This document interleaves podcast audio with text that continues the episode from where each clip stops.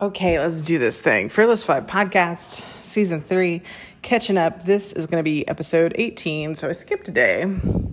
So I got really sick, sick to my stomach after the, the last podcast. I don't, I ended it abruptly because I was sick. Um, so then yesterday I was like, ah, I'll still record the podcast, but I was super exhausted coming off the sickness. So we'll, we'll just, you know, that's of the first day I've skipped in a few weeks since I've started recording season three. So I made a fresh cup of coffee here.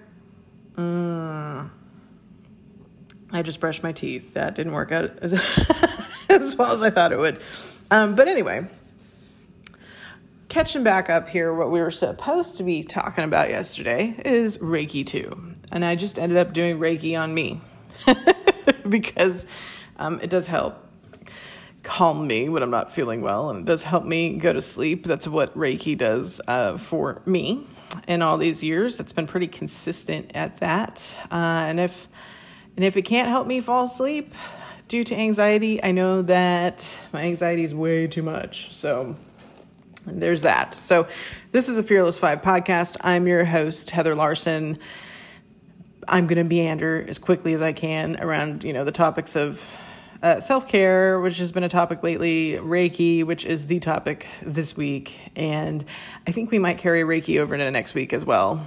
Just because I feel like I haven't really given it my all this week, and I do want to catch up on the podcast and, and make sure there's still five episodes this week. It's just probably not going to happen today because uh, this is going to be a quick one because I have an appointment in a few minutes um, by phone, which is amazing. You can do so many things by phone or by video conference or app or whatever now that it's amazing. So that that's great. Uh, and I'm not trying to be that like, yeah, let's get more done because we're all staying home now. It's a pandemic and I can get so much more done. I don't want to be that person. I know I talked about that earlier this spring. This spring, uh, during spring, at some point, that was on the podcast where just everyone's initial response to this time that we're in is well there's no excuse to not learn five languages and how to build a desk because uh, you're at home. And I, I, think that's really toxic thinking. And it's just very type a crazy thinking. So not all about that around here. I'm ambitious but um, i don't want to kill myself either with all that ambition. It's been very bad for me in the past. So uh, reiki back on the subject of reiki it is not uh, an ambitious art at all. And we want to talk about Reiki 2 today. And I, I want to I'm going to give the Reiki 2 warning today because there's things that you need to know before you go to Reiki 2. You can't go to Reiki 2 without taking Reiki 1. I mean, there's a proper order to things here, but there is something that you need to know before Reiki 2.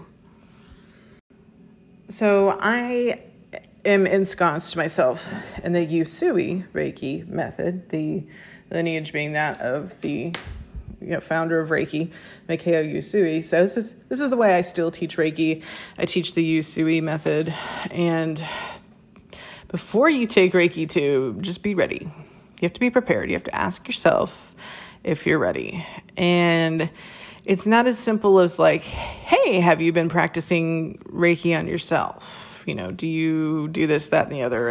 And also, a lot of people get focused on hand positions in Reiki, which is not the point of it at, at, at, all. There's not like a wrong way to do this. It's an intuitive art. it is a hands-on technique that promotes healing. I'm not going to call it a healing technique. I'm going to call it a traditional Japanese art that promotes healing. Because again, disclaimer time: uh, this is not meant to treat, diagnose, or cure any disease or illness. This is not medical revi- advice. It's not a replacement for medical or mental health care advice. So, in Reiki 2 you got to be ready for your life to be turned upside down on a spiritual healing level because Reiki 2 is where the catharsis begins.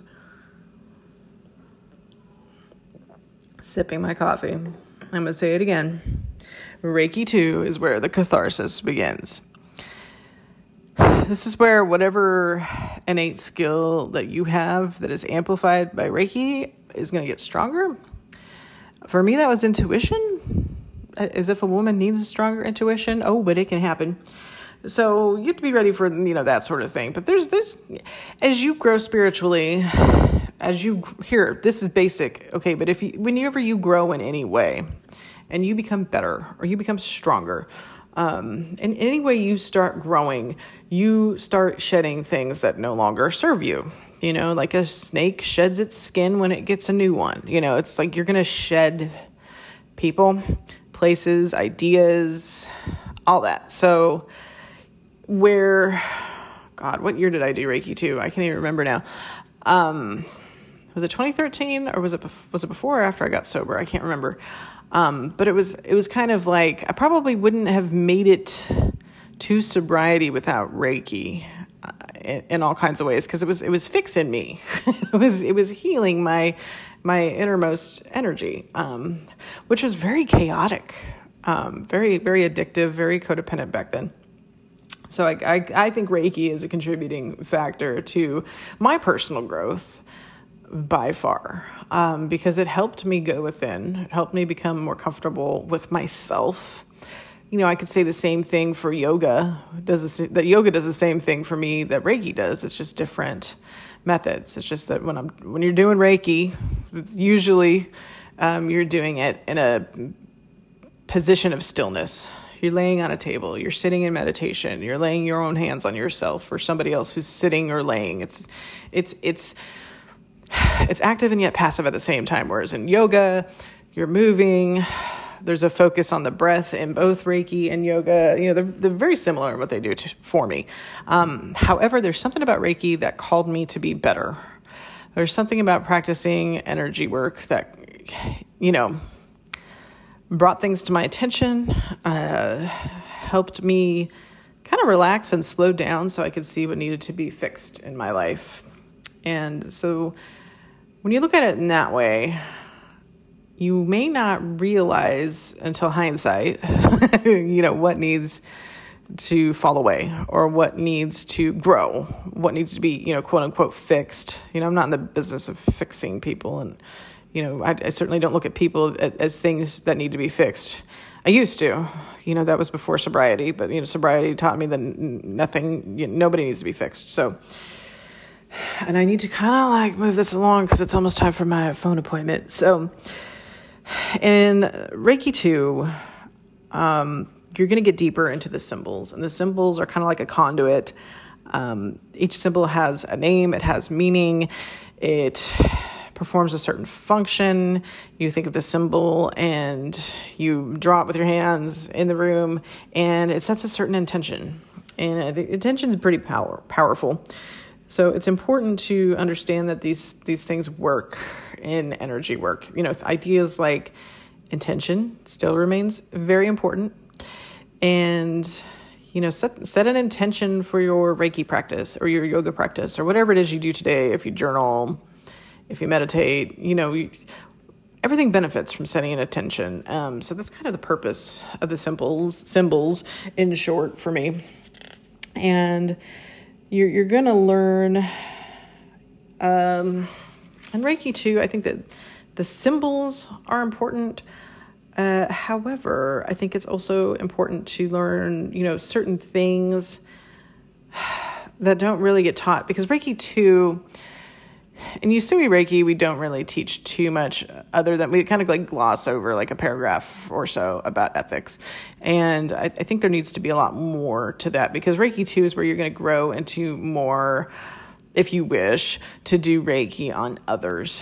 And Reiki 3 by far is, is where you're for sure doing Reiki on other people. So, the, the thing to really understand is that if you're going to do if you're going to become a Reiki 2 practitioner, you can. If you're still working on the issues of boundaries, um, if you're still working on intersectionality and boundaries and these kinds of things, and you're still teaching yourself these things in your life, learn Reiki 2, but make sure that you understand a bigger picture as you're you're actually dealing with other people. And I, it's it's probably a good time to learn all these things because right now we're not dealing with other people very much.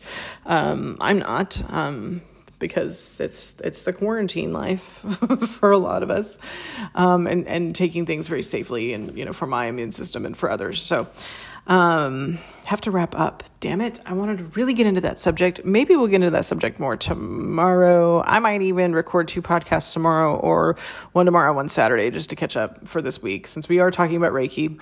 And Reiki is important. You can get in touch with me on the website, destinyarchitecture.com. And then if you're really into the Reiki thing and this podcast is serving you well this week, um, let me know. We have a Patreon page. It's called Destiny Architecture, and uh, the memberships are. I've changed up the whole thing, and I'm still in process of changing the benefits and everything. And bear with me, and it, it comes down to, um, you know, five, ten, or fifteen dollars a month.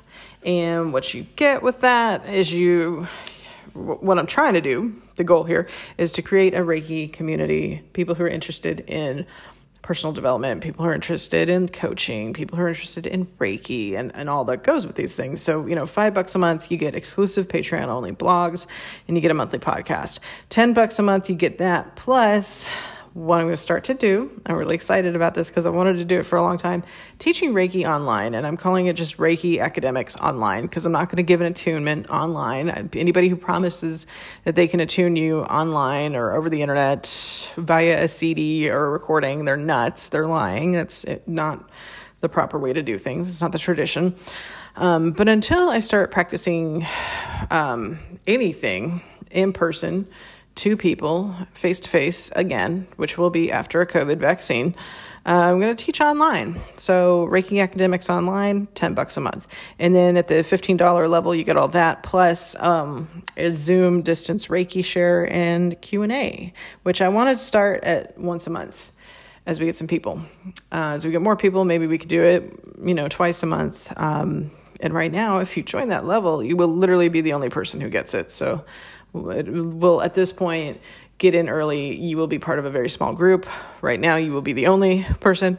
And so that becomes a one-on-one deal with me for 15 bucks which is probably your biggest bargain of the year. Aside from a free podcast. Come on now. So that's the fearless five. Um, someone's gonna call so i gotta go